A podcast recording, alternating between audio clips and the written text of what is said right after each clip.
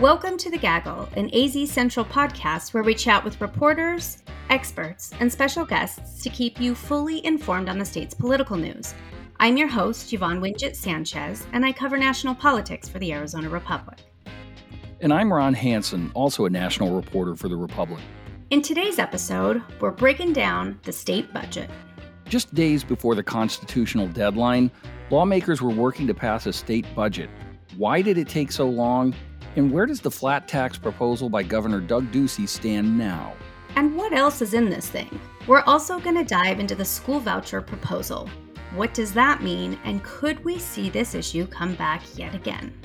Joining us first is Mary Jo Pitzl. She has been very diligently covering the state legislature as of late. Thanks for coming on, Mary Jo. Happy to do it. Mary Jo, give us a brief background of why this took so long to settle. What was happening down at the state legislature that created so much delay on the budget this year? Well, a lot of surplus money means that there's a lot to fight over. And we've always seen that when there's excess money, legislative sessions seem to take longer. Estimates on the surplus range from two to four billion dollars. The numbers are very fluid. Um, depends who you talk to, but they also depend somewhat heavily on the COVID relief money.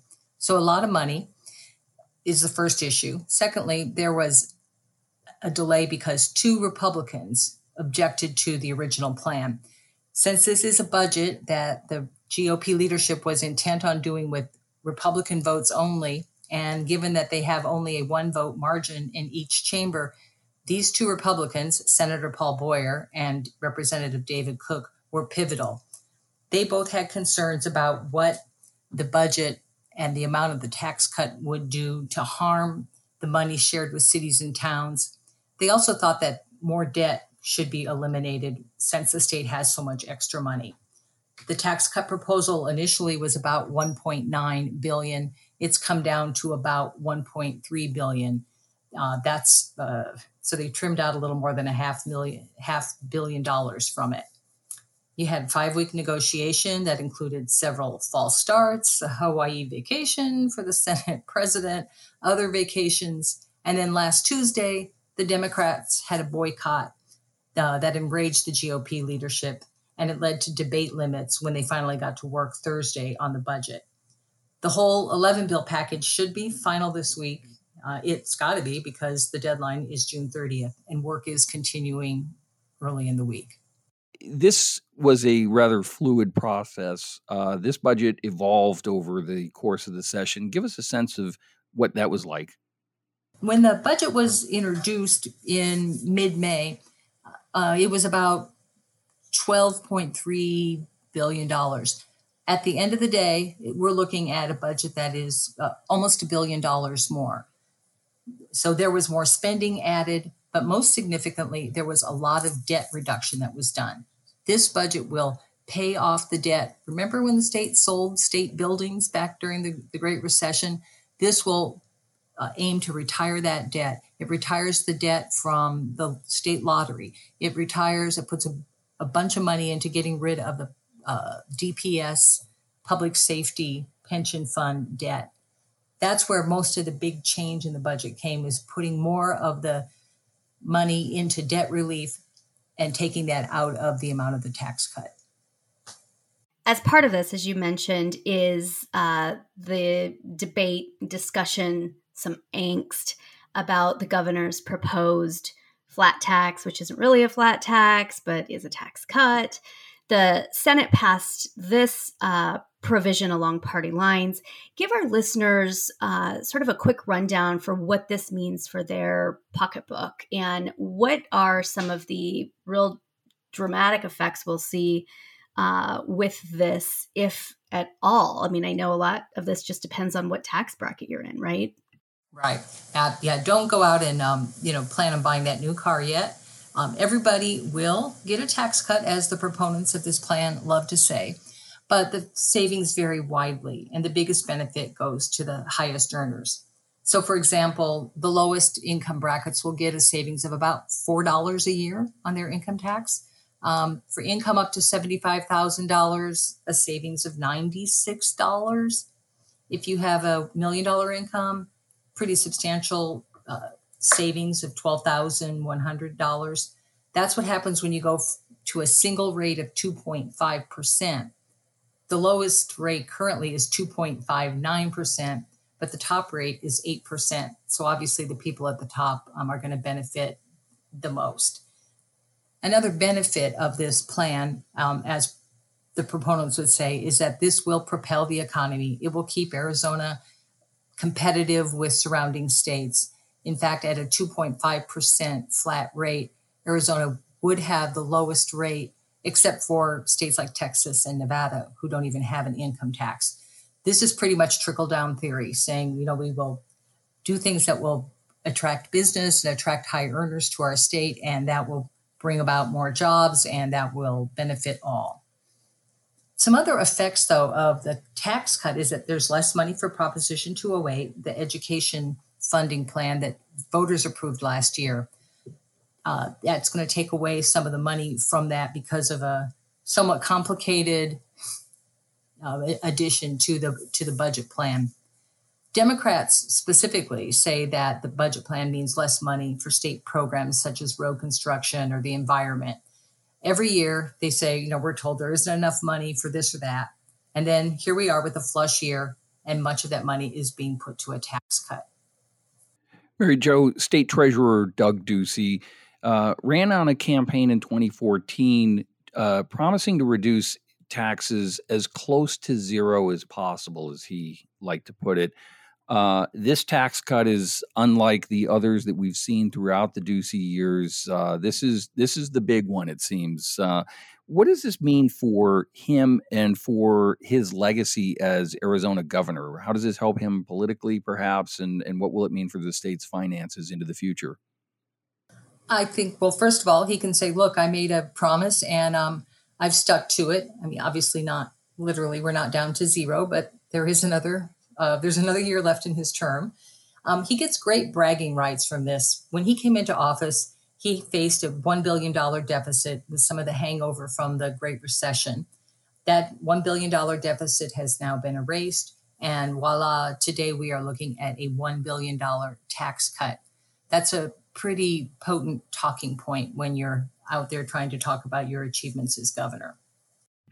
Give us a sense of some of the other provisions, big and small, in this budget that um, we might not know much about because uh, there's always little goodies tucked in those things. Um, just real broadly, what, what else is in there? Oh my goodness, um, there's there's pay raises. There is money for for some road uh, projects. There's about $50 million in increased funding for special education, which is a big boost in that area. But there's all these things that have come in really in the last week or two as the budget was coming together, such as remember the critical race theory debate? That idea was killed in the um, Senate a couple weeks ago. Well, it's back in a somewhat amended form, but it will limit and, and threaten to punish school districts and schools if they have a curriculum that elevates one ethnic group, race, or sex as better than any other. Judy Burges got a proposal tucked into the House budget on uh, just last week uh, that would promote civics with a sort of let's going to teach people that communism is bad, totalitarianism is bad. We want to hold up democracy, and it would direct some money to the freedom schools at ASU and U of A, as well as the Sandra Day O'Connor Institute to create a, a civics curriculum. Not sure if that one's going to go through. Um, oh, what other kinds of lots of COVID restrictions were tucked into the budget. So school boards can't require uh, face masks. Universities and community colleges cannot require a vaccine for students or staff as a condition of attendance. Uh, business owners um, must provide a reasonable accommodation for employees who, say, for religious beliefs, cannot, uh, will not take the COVID vaccine. So lots of lots of legislative uh, footprint on what can happen with COVID. The list goes on and on. All right, Mary Jo. Well, we know where to find you on Twitter because we watch your tweets uh, voraciously. Where can our listeners find you if uh, they want to see what you're up to? Sure. I'm at Mary J. Pitzl, P I T Z L.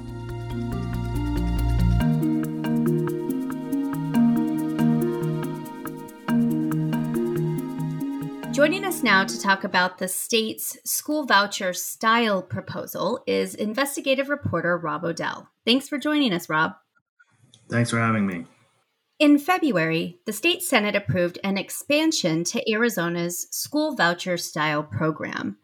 This is a program that essentially lets parents take the money that would have otherwise gone into their public school district and use it for private school tuition, curriculum, and therapies.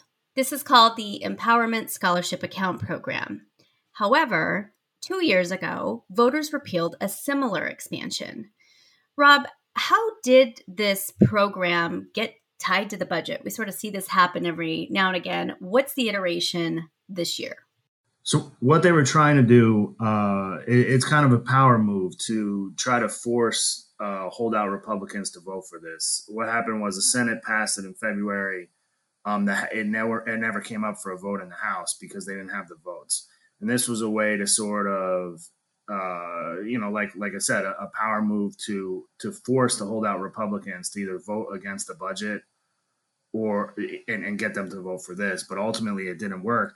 Um, uh, and and I think it was a pretty big defeat for the governor and and school choice advocates. I mean, normally, you know, I, have had lobbyists tell me the governor usually gets what they want and um, and in this case they didn't because I think the holdout Republicans either had a, had a problem with how big the expansion was, or for some of the more moderate legis- legislators, they were you know they were scared of voters in their district who aren't who are much more moderate than the rest of the Republicans.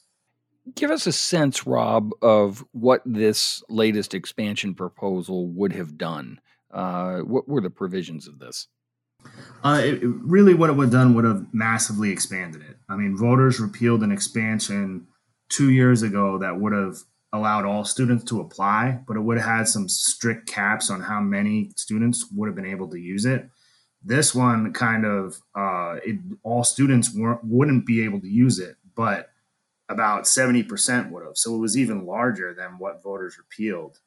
Um, and so it, it, it, just was an expansion to let more people in to ease a lot of the rules, um, ease what you could spend on.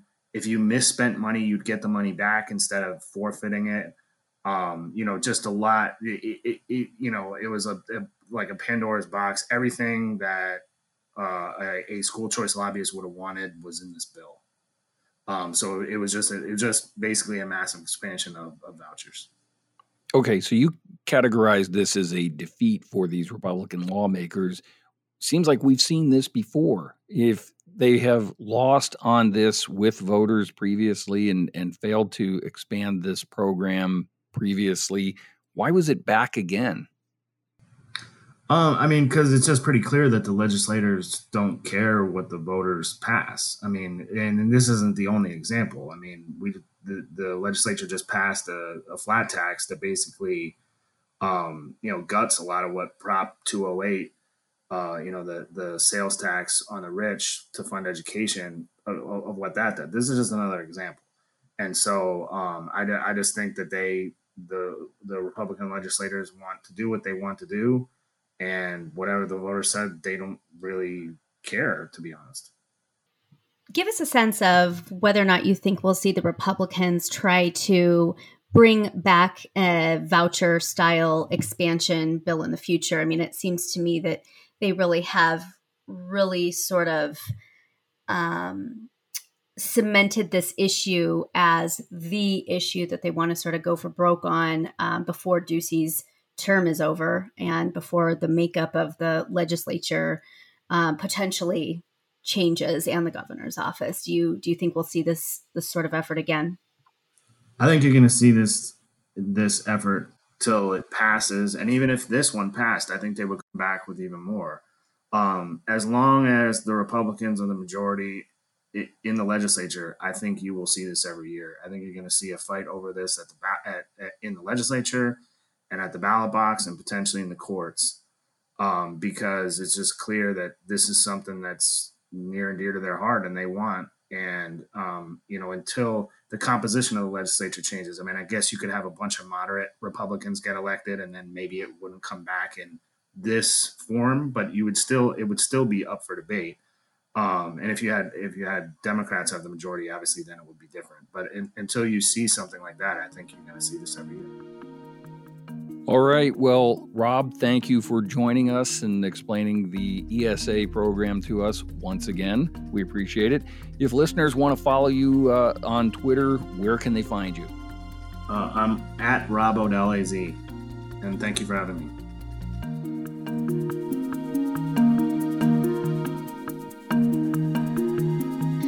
All right, listeners, let's dive into some afterthoughts. After the 2020 election, uh, Democrats in particular seemed pretty overjoyed that they had really sort of narrowed the gap, narrowed um, the number of seats they needed to potentially take control at some point in the near future. And along with that, I think there was some sort of presumption that there was going to be some moderation down at the state house. And I think this budget is probably a reflection of the exact opposite, where Republicans lost some seats, but in doing so, they also became much more conservative, right, Ron? Yeah. So I think this is something that we discussed back in November. It was a, a point that seemed to be lost on, I, I, think, many on the left. I don't think this was missed by uh, Republican voters who frankly may have been okay to uh, you know just uh, deal with a smaller caucus that is more united on the core issues they really care about and and this is the harvest from that that election. What we've seen is that republicans really uh, remain very conservative and very determined to um, proceed with budgeting matters and legislative matters without a heck of a lot of democratic input and this is a trend we've seen for some time. This is not a new game, of course, but it really came, I think, into stark relief for folks who might have expected a different day. Uh, and uh, Yvonne, sort of relatedly, I wanted to ask you uh, something because we saw uh, voters um, take up uh, the idea of how they wanted to tax wealthy taxpayers in this state and then we also have seen voters, as you have covered previously, on the voucher style program weigh in on this uh, as well. They didn't want that kind of program uh, expanded dramatically. And yet, both of these kinds of concepts were undermined by this Republican legislature this session, uh, with the apparent acquiescence of the governor, at least in part. Give us a sense of what is driving that, and you know, it, should we expect that to continue? Sure, I tend to agree agree with Rob. It will continue for as long as Republicans have the numbers to try to make it continue. I think uh, what Republicans likely see is, um, as the rest of us do, is the coming demographic changes that are going to fundamentally reshape this state. And there is a narrow window for Republicans to really sort of push um, their policies. And uh, this is part of the the whole concept of going for broke as you know as frequently as often as you can. This is Ducey um, and his allies down at the state house really sort of making good on this promise that we've been hearing since 2013 to try to um, bring income taxes uh, to as close to zero as possible. It gives Ducey this huge talking point that we will be hearing, I'm sure, for another 10 years as he sorts out his sort of um, political future. And it also gives his his allies who have aspirations of their own, right? TJ Shope, for example, JD Mesnard. These are young Republicans who will probably have a future for quite a quite a while. I mean, they're they're looking at their own uh, political aspirations as well. When it comes to the school voucher issue and and issues like like that, that is a an issue that is very important to libertarians. It's very important to the donor class. Arizona is seen um, as a model of sorts uh, with uh, school choice programs like this um, Arizona has been at the forefront of um, this sort of model for decades now. And uh, clearly, Republicans are not giving up on trying to expand or sort of rethink how uh, they can alter uh, this program and others like it. Um, so expect to see that uh, for years to come. They're going to try to get as much work done as they possibly can um, because Democrats might soon be in control and the script will flip dramatically. And uh, maybe Republicans at some point will be upset that they did not get adequate uh, input in the budget. We will see. That is it for today, Gaggle listeners. While we still have you, please don't forget to rate and review our show and share it with a friend. If you want to reach out to me on Twitter, I'm at Ronald J. Hansen, and that's H A N S E N. And I'm at Yvonne Wingett. Today's episode was edited and produced by Amanda Luberto. Thanks so much for listening to The Gaggle, a podcast from the Arizona Republic and azcentral.com. And also, be sure to check out Valley 101, an Arizona Republic and azcentral.com podcast that answers all your questions about the Valley. From silly to serious, you ask the questions and we find the answers. For The Gaggle, I'm Ron Hansen. We'll see you next week.